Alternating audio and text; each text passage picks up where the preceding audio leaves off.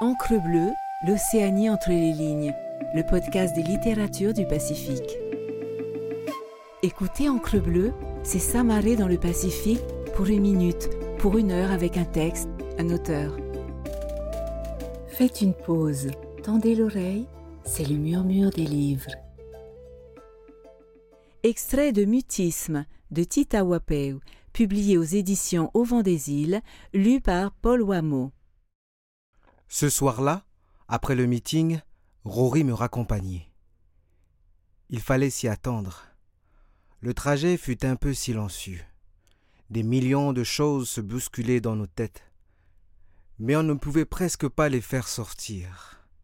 Les phares de la voiture arrivaient à peine à trouer une nuit trop noire.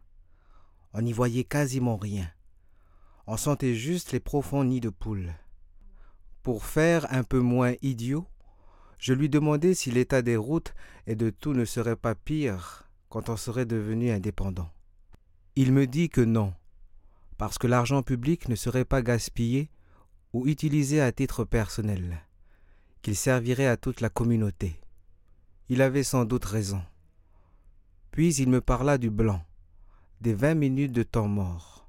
Je ne m'en souvenais plus. Il nous avait aperçus, Terry et moi.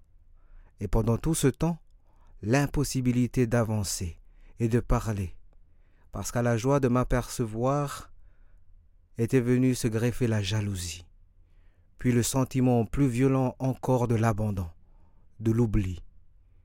Tout ce temps, pas une seule fois je ne l'avais contacté.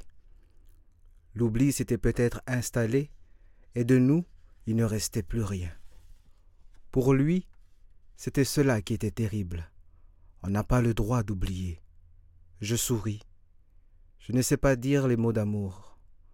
Je crois qu'il me raccompagnait au pensionnat sans faire le moindre détour. Puis je lui dis que je n'en voulais pas de son pensionnat. Je lui indiquai un chemin qui menait à l'intérieur des terres. Après quelques minutes d'une piste chaotique, nous nous arrêtâmes sur le sommet d'une colline. Nous surplombions Uturoa. Quelques lampadaires tentaient d'éclairer la minuscule ville déserte. Un peu plus loin au-delà du lagon, on distinguait Ta'a. Je pensais que j'étais tombée amoureuse.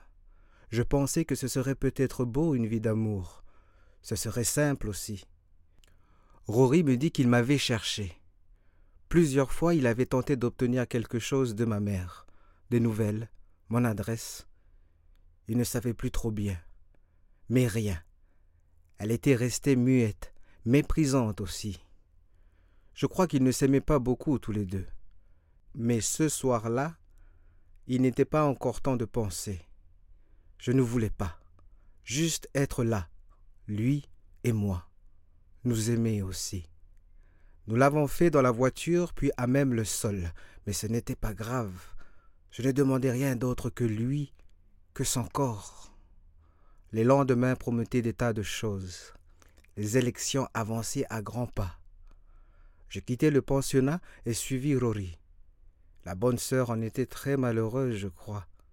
Elle ne m'avait donc pas sauvé. Depuis, maman pique de très grosses colères. Parfois, elle tombe dans de profondes crises d'hystérie. D'autres fois, elle s'arrête de parler, puis son regard se perd et son visage devient presque livide. Elle dit que tout ça c'est ma faute. Moi, je crois que c'est la ménopause. Enfin, j'aimerais beaucoup avoir raison. Rory et moi, nous nous installâmes dans un appartement à Papeete. Là, je m'essayais à un rôle, à des fonctions de femme la cuisine, tenir le foyer. Mais je trouvais tout cela bizarre.